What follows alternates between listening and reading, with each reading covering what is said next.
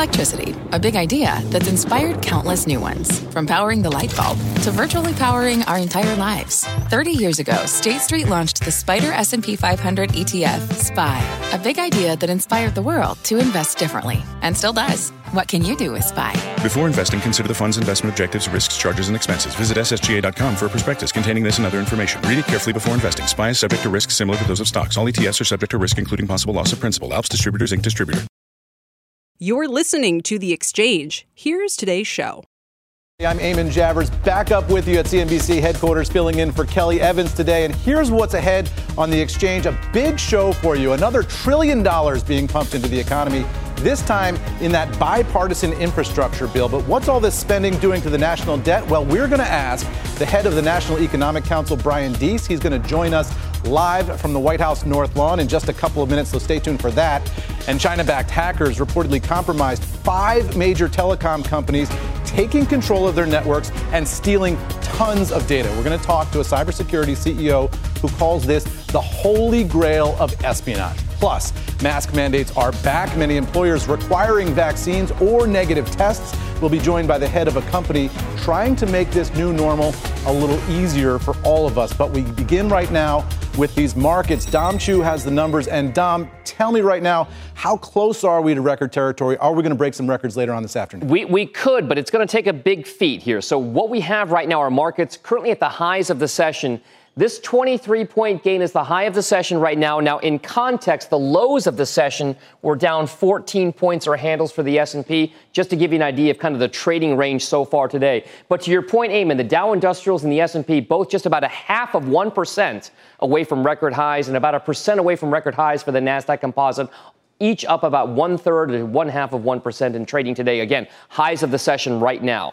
Now take a look at other parts of the market, specifically in cryptocurrency where we are seeing a little bit of weakness in Bitcoin prices specifically. 38,490, the last trade there, just about two and a quarter percent to the downside. A lot of traders looking towards this 37,500 area. That represents the 200 day average price for Bitcoin. So watch that. And of course, $30,000 below. That seems to be where we found a little bit of consolidation and some support in that near term trade. So Bitcoin certainly a focus here.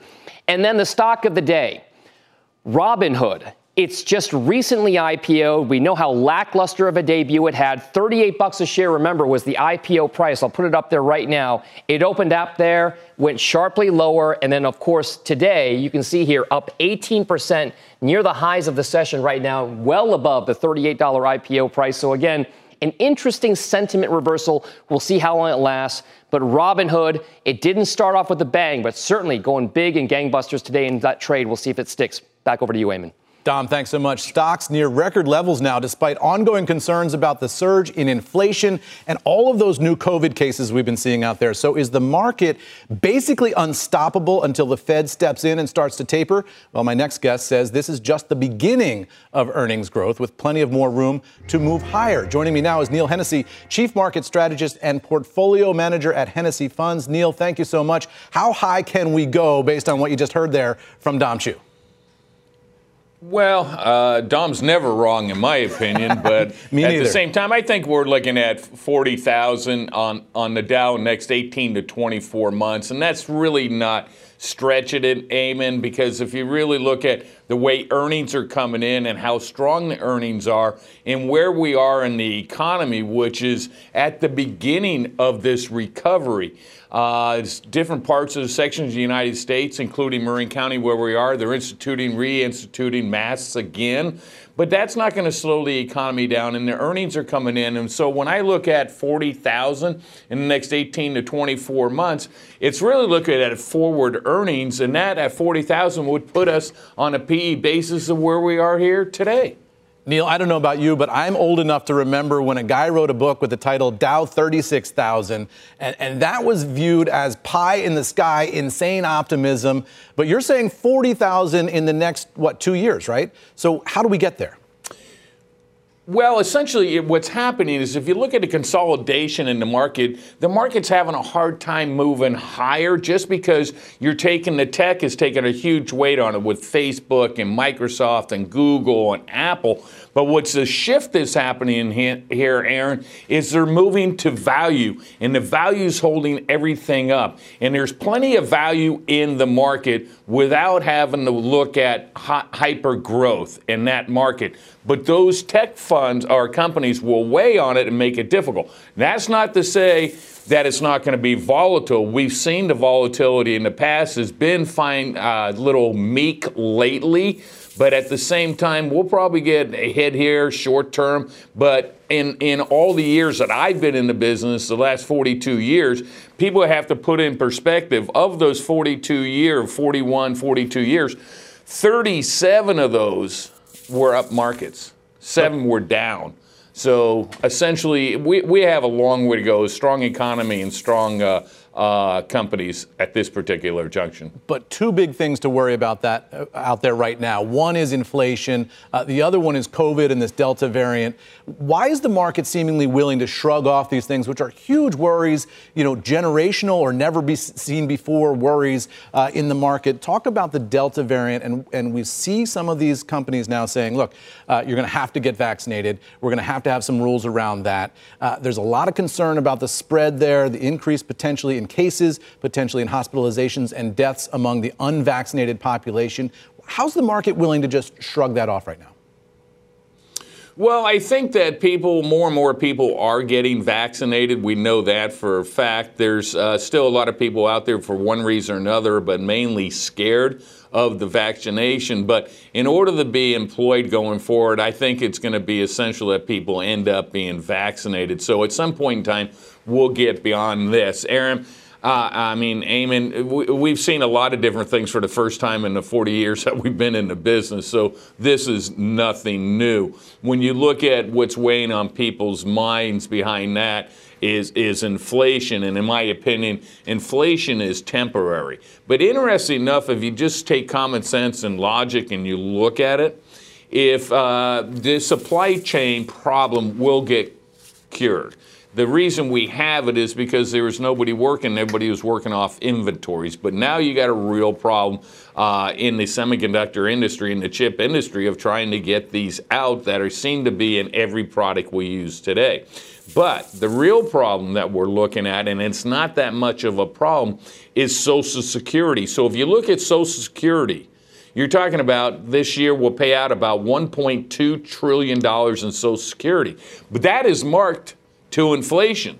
So if we take these short-term stats that we have now, you could see the budget increase in Social Security next year by 60 to 70 trillion dollars, and that would be on on forever going forward because it's marked to inflation. But the biggest problem that I think inflation has is if you go back to late 70s and early 80s was in wage contracts. And they're not happening today, but in wage contracts, uh, contracts, they were um, every year uh, put to the inflation uh, test.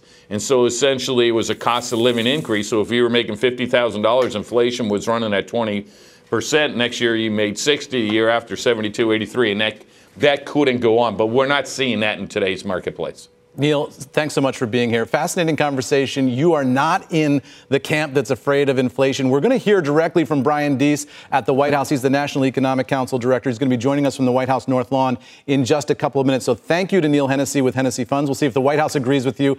Uh, but meanwhile, New York Governor Cuomo is responding to the state attorney general's report that came out earlier today. Contessa Brewer has all the details on what's going on over there. Contessa, tell us what's happening. Well, the New York Attorney General, Letitia James, says Governor Andrew Cuomo of New York broke the law, broke federal laws, broke state laws. Right now, you have Andrew Cuomo saying in a statement, I have never touched anyone inappropriately. He says he has never had inappropriate sexual advances. He says that is not who I am or or who I ever was. In fact, he's downplaying the pictures that we have of him reaching out to kiss women on the mouth. He says that's the way he grew up with both his father and his mother kissing on the lips. That it was never intended to be anything but. Uh, uh, a gesture of affection and of love. However, when you heard what Letitia James said during her news conference today, and remember, it was Governor Andrew Cuomo who tasked the Attorney General's office into setting up an independent investigation, looking into the allegations against him. Her conclusion was, and the report flat out states that there was sexual harassment of people, including um, unwanted kissing, unwanted groping, uh, that there was unlawful retaliation when women came forward with their complaints, and that in general, the governor had a culture that was toxic and that was poisonous to those who worked for, for him, including bullying and um, victi- uh, victim um, vindictiveness, and that he actually would set up this environment where people were not able to say no to him. This is a story we've heard before. Harvey Weinstein, Steve Wynn, other leaders who were in some ways the emperor of their environment, accused of setting up an environment where no one could say no. They did not feel like they had the right to say no. And Governor Cuomo right now strongly denying this. What we have to see happen is whether the lawmakers in New York take action on this there has been some talk about impeachment, and it will be interesting to see whether this report lays the groundwork for impeachment. Additionally, although the attorney general has declined to uh, press criminal charges against the governor, she says the uh, work of her office is done. It apparently has been reported in several local municipalities and districts. So, whether prosecutors at the county level decide to um, pick this up and use the report in their own investigations to press their own cases remains to be seen. But again, you have the New York uh, governor right now, Andrew Cuomo, denying that there was any serious sexual advances or any unwanted kissing or groping. He says he never touched anyone inappropriately. Guys, uh, we continue to monitor this. I'll bring you the fallout as it happens. Yeah, Contessa, and you talk about these other leaders who've been de- dealing with allegations like this in past years. The one who comes to mind for me is Donald Trump, who sort of ran the political playbook of deny the allegations, call it a witch hunt, say this never happened, this is total fantasy land, and just ride out the damage. And Trump was able to do that largely because he had the rock solid backing of the Republican Party and the Republican political base around the country. The question then becomes comes for Andrew Cuomo in a different party. Do you think that he has the political backing of the Democrats in New York State uh, to ride this thing out? Or is this a story that we're going to see unfolding over hours and days about whether or not Cuomo is going to resign from office here? You know, it's interesting because there are Democratic lawmakers in this state who have already demanded that the governor of their own party resign from this executive position. I have spoken with at least three county executives who, though they declined to be named, have told me this toxic environment, this culture of bullying, was something that they dealt with on a regular basis, including in trying to deal with the governor's office on setting up uh, vaccination and testing sites for coronavirus. That uh, it was a my way or the highway approach. And so it's not surprising to a lot of these people who've been interacting with the governor's mansion, the governor's office for years, to have Letitia James come out and say there was this bullying culture. One more point I want to make to that, Eamon, uh, is that today Letitia James said, and, and the lead investigators say, in an 11 hour deposition with New York's governor, he did admit that some of the things that he was accused of doing did happening. Uh, for instance, he says that uh, sit, someone who was asked to sit on his lap at an event um, and that the kissing on the lips that may have happened. Um, he says that he admitted asking Miss Bennett um, to, to do those things and that he might have kissed a state trooper at an event. But his interpretation of those events was totally different than that of the women who have come forward and said they felt scared, they felt frozen, they felt unable to say no. Contessa, this report much tougher than a lot of the Democrats and a lot of the political observers around the country thought it was going to be, and a very tough set of facts now for New York Governor Andrew Cuomo. Contessa Brewer, thanks so much for bringing sure. us the latest there. Meanwhile, coming up, we're going to speak with the National Economic Council Director Brian Deese about infrastructure spending, inflation, and the Delta variant's risk to the economy. The exchange is going uh, to come back right after this. You don't want to miss it. What's on the horizon for financial markets? At PGIM, it's a question that over 1,400 investment professionals relentlessly research in pursuit of your long term goals. Specialised across asset classes, but united in collaboration. Our teams provide global and local expertise. Our investments shape tomorrow, today. Pursue your tomorrow with PGIM, a leading global asset manager. This podcast is supported by FedEx. Dear small and medium businesses, no one wants happy customers more than you do. So you need a business partner just like you. Like FedEx, who understands your passion for serving your customers because they have the same commitment towards you. That's why FedEx offers you picture proof of delivery, packageless and paperless returns, as well as weekend home delivery to 98% of the U.S. on Saturday and 50% on Sunday. See the FedEx service guide for delivery information. What's more, FedEx Ground is faster to more locations than UPS Ground. Trust FedEx for timely deliveries. See what FedEx can do for your business. Absolutely, positively FedEx. The 2,700 page, $1.1 trillion infrastructure bill is currently working its way through the Senate debate and amendment process. The text of the, the bill revealed on Sunday night, just one day after Congress failed to act on the debt ceiling, forcing the Treasury to take quote unquote extraordinary measures to prevent the U.S. from defaulting on its obligations. For more on how the Biden White House is handling the economy these days is Brian Deese. He's the director of the National Economic Council. He joins us from the White House. Brian, thank you so much for being here.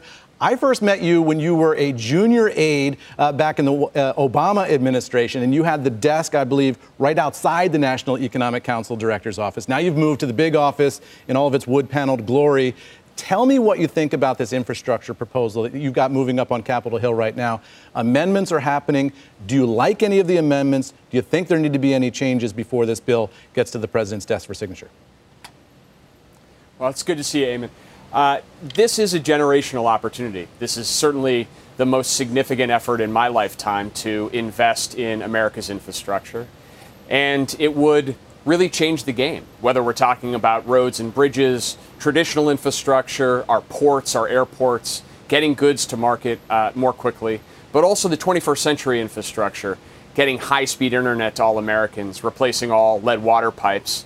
This is a big deal and a big opportunity. Uh, we are really grateful to see the process moving forward. As you say, the bill is on the Senate floor now. They're considering amendments. Uh, but the thing that I would emphasize is this is an issue that's been debated for decades. Uh, the specific issues here have been worked on for weeks, and so we're really optimistic and hopeful that this process will move forward and resolve, and we'll see a final vote in the Senate here shortly. Do you like any of these amendments? Do you think there need to be any changes, or are you happy just the way it is with the printed text, all 2,700 pages, or whatever it ended up being? Uh, do you think there need to be any changes here? Well, this is the legislative process. Uh, the 2,700 pages, that reflects the compromise and the really diligent work of a group of senators, but also committee chairs and ranking members over the course of the last several weeks. And like any piece of legislation, it goes through the process, and where there is bipartisan support to make modifications, that will happen. We're engaging on those issues uh, in real time. This is how the process works, and uh, Washington hasn't put something big like this together in a while, so we haven't seen this in a while. But uh, we anticipate there'll be some modifi- uh, modifications along the way. But the core package reflects the president's plan, which is a multi year investment, a capital investment in our country to upgrade our nation's physical infrastructure, not just our existing physical infrastructure, but the infrastructure we're going to need for the next generation, whether that be high speed internet or electric vehicle charging for what we know to be the revolution in terms of electric vehicles that is coming. You know, the conventional wisdom in Washington used to be that the easiest bill to pass was a giant spending bill which had roads and bridges and stuff in every state and in every congressional district. This bill certainly fits that label, and yet it's been hard to get even this done in a Washington that's much more polarized than it's ever been before. So even though the conventional wisdom used to be uh, that this is easy to do, uh, do you think you're going to have the votes here at the end of the day to get this done?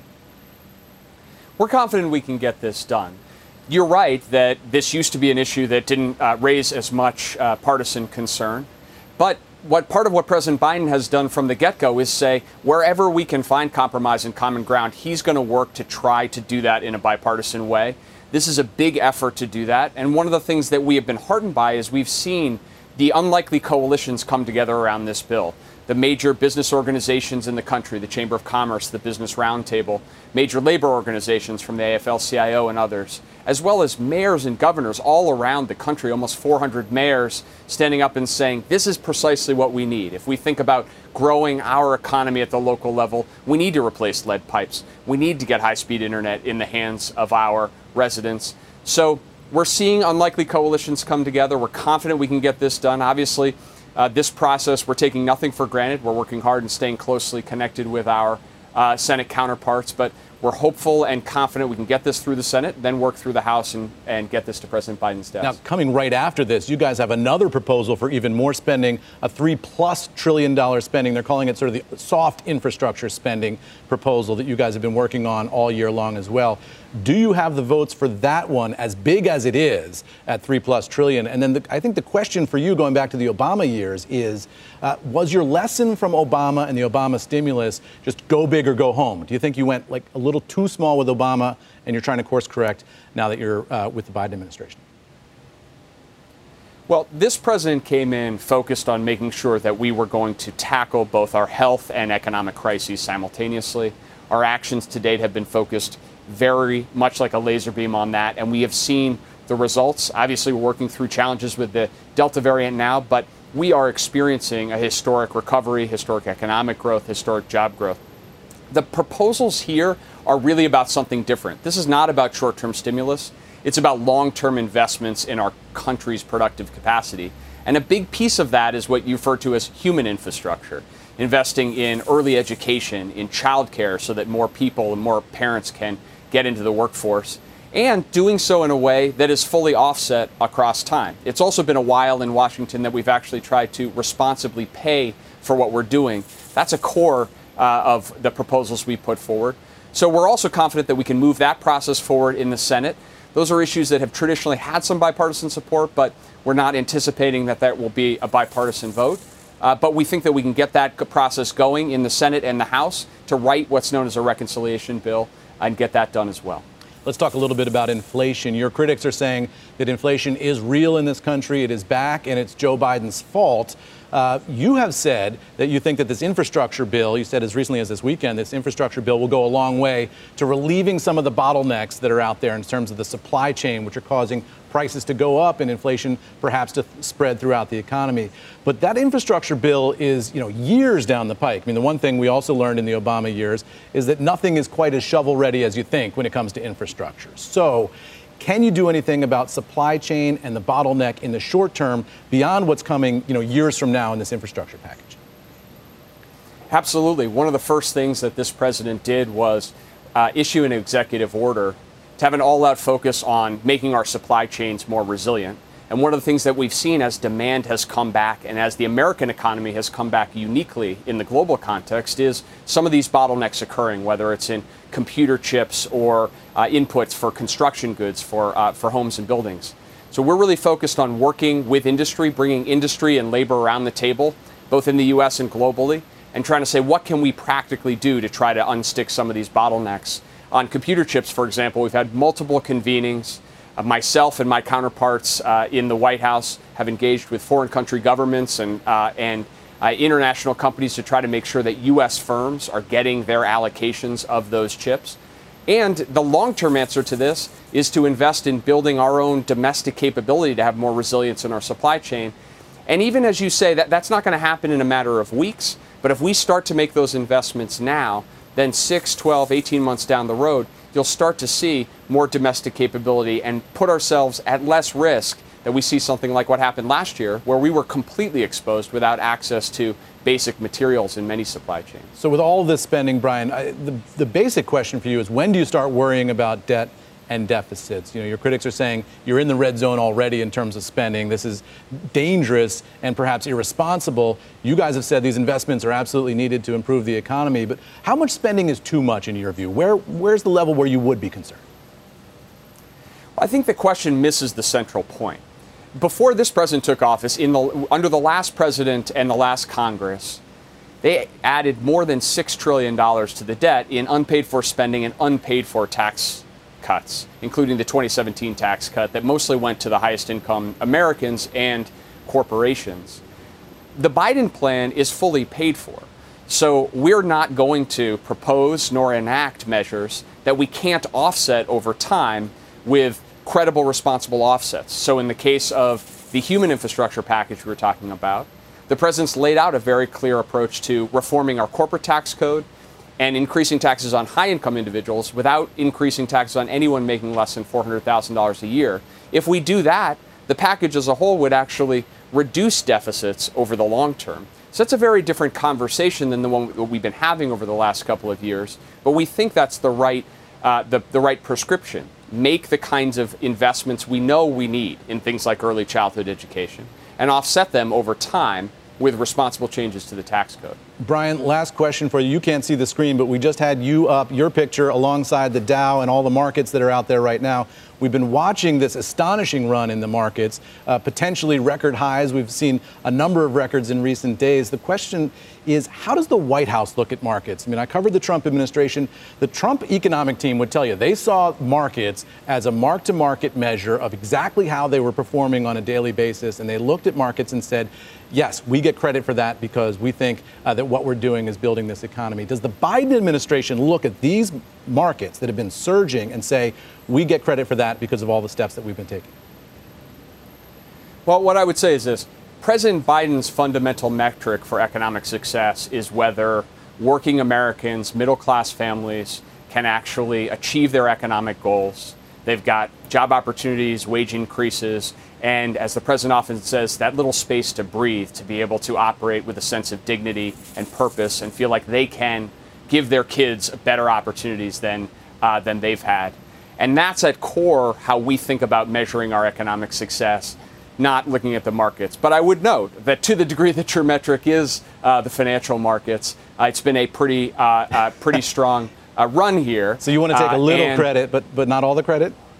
Well, it's not, it's not our focus. It's not what we wake up focused on. But for the lot of people who do wake up focused on, I think that there were a lot of uh, you know there were a lot of prognostications that Joe Biden's election as president might uh, spell doom for financial markets. Uh, clearly, that hasn't been the case, and we've seen uh, quite significant growth during this period. Brian, I got to leave it there. Thanks so much, White House National Economic Council Director Brian Deese, for joining us. Really appreciate your time from the White House. Turning to China now, where state media is comparing online gaming to, get this, opium and calling for government regulation to prevent addiction among children. The news dragging down both Hong Kong listed shares like Tencent and NetEase, as well as U.S. names including Electronic Arts and Take Two Interactive. Josh Lipton is at the, uh, at the NASDAQ with more on all of this. Josh, what's going on? So, Eamon, Eamon, opium of the mind. That is how Chinese state media is now referring to online gaming, comparing it to drugs. In the article, further restrictions were called for, saying online gaming addiction is widespread among the youth there and could impact their growth. No surprise, you mentioned stocks getting whacked, including names like Tencent, one of the world's largest gaming companies, NetEase, and Bilibili, too. But then a surprising twist here. The report was actually disappeared and then resurfaced surfaced with a much softer tone with reference to opium removed, companies clawing back some of their losses. This criticism, of course, isn't entirely new. Remember back in 2018, just one example, Beijing freezing new game approvals. Still, questions now remain for investors. Could there be more new regulations on the way? We simply don't know right now, but Tencent getting out in front of the problem and taking action, already announcing new restrictions, for instance, barring children under 12 from spending money in game. Eamon, back to you. Josh, thanks so much. And coming up, the hacks of Colonial Pipeline and Microsoft dominated the headlines, but a reportedly years long cyber attack on behalf of the Chinese military has flown under the radar until today. Those details and the latest in the cyber Cold War still ahead. This podcast is supported by FedEx. Dear small and medium businesses, no one wants happy customers more than you do. That's why FedEx offers you picture proof of delivery packageless and paperless returns, as well as weekend home delivery to 98% of the U.S. on Saturday and 50% on Sunday. See the FedEx service guide for delivery information. FedEx Ground service is also faster to more locations than UPS Ground. See what FedEx can do for your business. Absolutely, positively FedEx. Welcome back. I'm Rahel Solomon, and here is our CNBC News update. The British Navy is warning of a potential hijack of a ship off the coast of the United Arab Emirates in the Gulf of Oman, although it did not provide any further information Iran, meantime, is denying that it has anything to do with the incident. Tyson Foods will require all of its 120,000 U.S. employees to get vaccinated against COVID 19, and the company plans to give frontline employees $200 as an incentive to do so. The meatpacking company says that fewer than half of its U.S. employees have been vaccinated. And COVID 19 hospitalizations in Florida hitting an all time high again, with more than 11,500 patients. But in a news conference earlier today, Florida Governor Ron DeSantis vowed that there will be no shutdowns in the state despite the increase. And tonight on the news, Shepard Smith will discuss the latest on COVID with an expert on infectious disease from Florida International University. You're now up to date. Eamon, I'll send it back to you. Rahel, thanks so much. Tough news out of Florida there. Meanwhile, a new report from cybersecurity firm Cybereason reveals that China infiltrated Southeast Asian telecom companies years ago and has been stealing information ever since.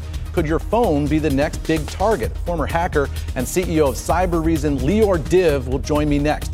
The Exchange will be right back. Don't go anywhere. Welcome back to the Exchange, everybody. A new report from cybersecurity company Cybereason highlights a major national security threat cyber surveillance. The report finding that hackers infiltrated Southeast Asian telecom companies on behalf of China for years. They stole phone logs and location data to spy on the Chinese military's targets, and these attacks could be replicated in other regions of the world as well. So joining us now is the lead author of that report, Lior Div. He's the CEO and co-founder of Cybereason. Lior, tell us what you found here and tell us how you found it. Very nice to, to be here today. Uh, so basically, we did a full, um, uh, conducting a full report of investigating a new way of attack. Uh, we call it Operation uh, Dead Ringer. In this case, basically what we managed to found that uh, the Chinese government uh, direct three different attack groups to go after the single target, a specific telecommunication in Southeast Asia in order to be able to have a full control on the network and in order to be able to do a full espionage on every user of that network. So this is an enormous amount of data. I mean, you're talking about gigabytes and gigabytes. Give me a sense of just how much, in, in layman's terms, right, for people who are not familiar with all this technology, how much data are we talking about that the Chinese government allegedly got access to based on what you're finding? Yeah, so basically we managed to date it back to all the way to 2017. So if you go all the way back to 2017 and think about every phone call, every SMS, every location that people have been, we're talking about endless amount of data that they managed to collect. It's not just an endless amount of data, it's actually the insight of every location of every person that uses a phone in that network. They could know exactly where this person is, what they're doing, where they're going, who they're interacting with, with what SMS they send to other people, and what type of phone calls they made. Wow. So basically, a full control and a full understanding of what's going on inside the network. It's a stunning amount of data and a stunning ability to drill down to the individual targets of all this. So tell us how the Chinese government was actually using this. You talk about the Chinese military using this. Were these uh, military targets that they were trying to track? Are these U.S. persons that they're tracking in Asia, or who are they actually going after with this? Yeah, basically, it's important to understand that that's give them a kind of a superpower. They basically can really choose the target and change who they're attracting. Yep, on a daily basis. So, uh, and this is a, a wide range of, of capabilities. And this is the reason that we believe that they use three different attack groups in order to achieve this uh, uh, type of, of control on the network.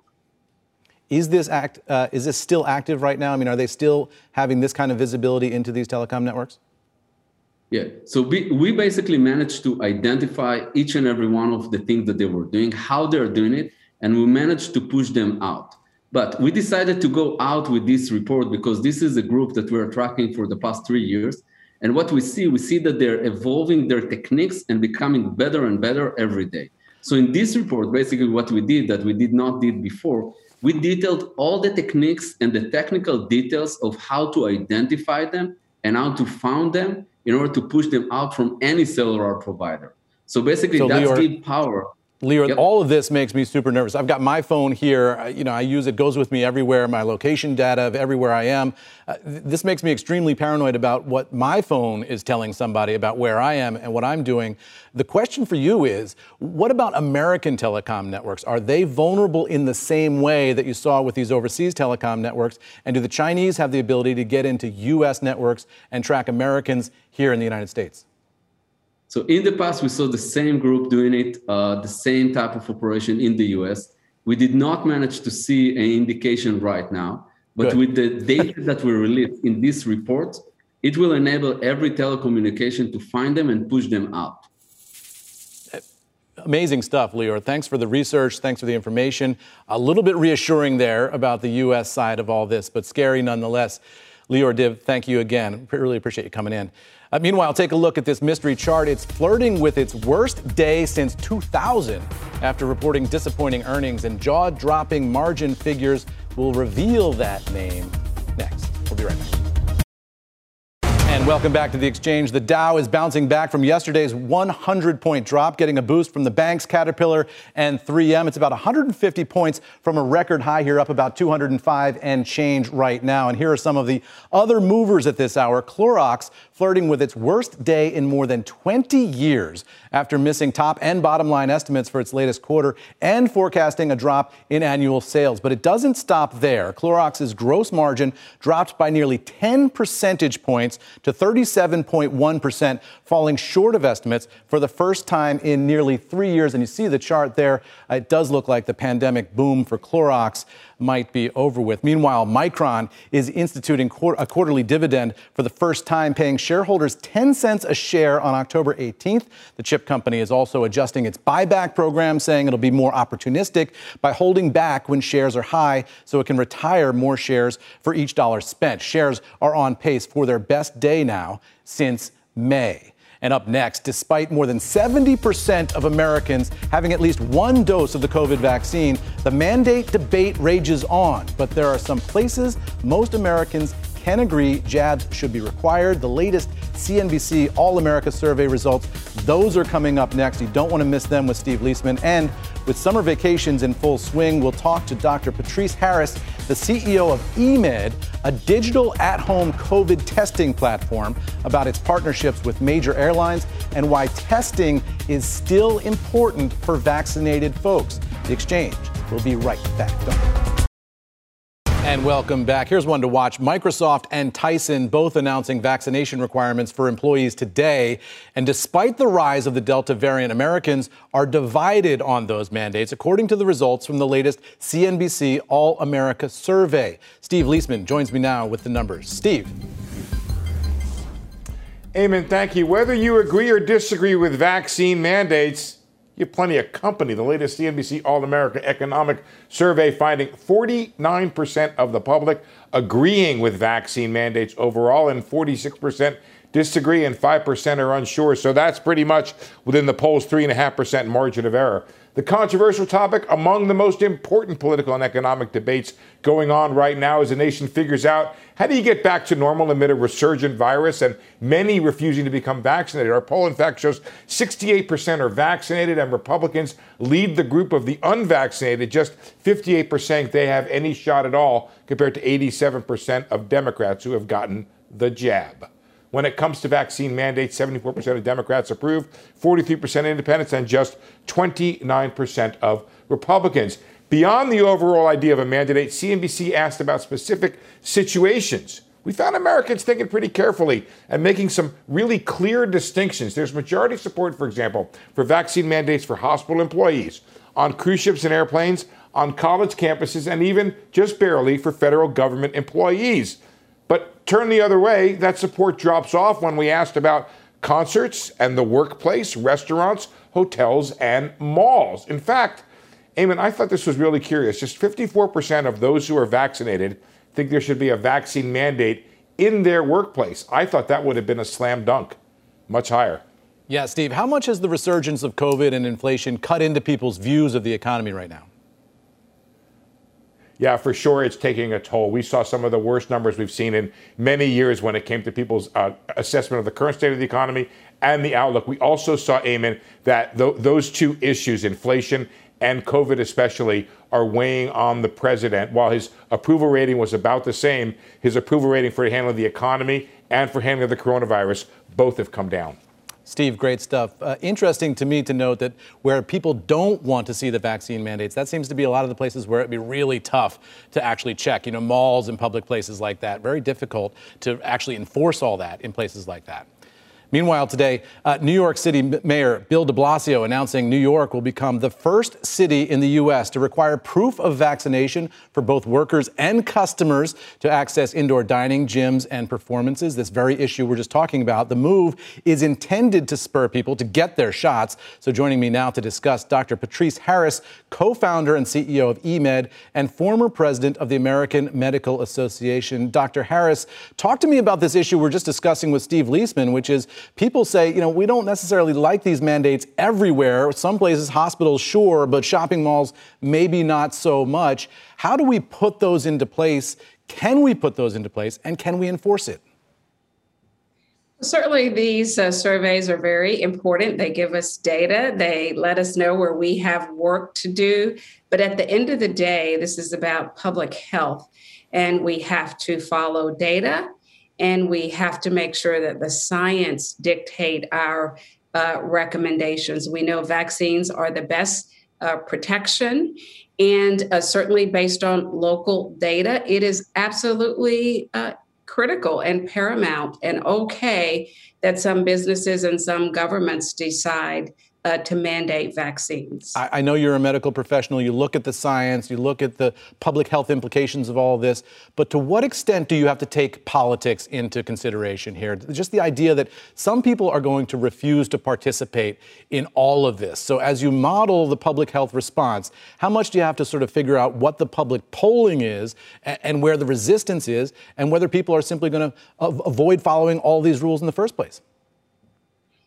Absolutely critical. Polling data critical. Politics critical for the context. But at the end of the day, and this has been the unfortunate and candidly quite frustrating aspect of the pandemic is that it has been so politicized, mask wearing, whether or not we are testing, who should be testing vaccines.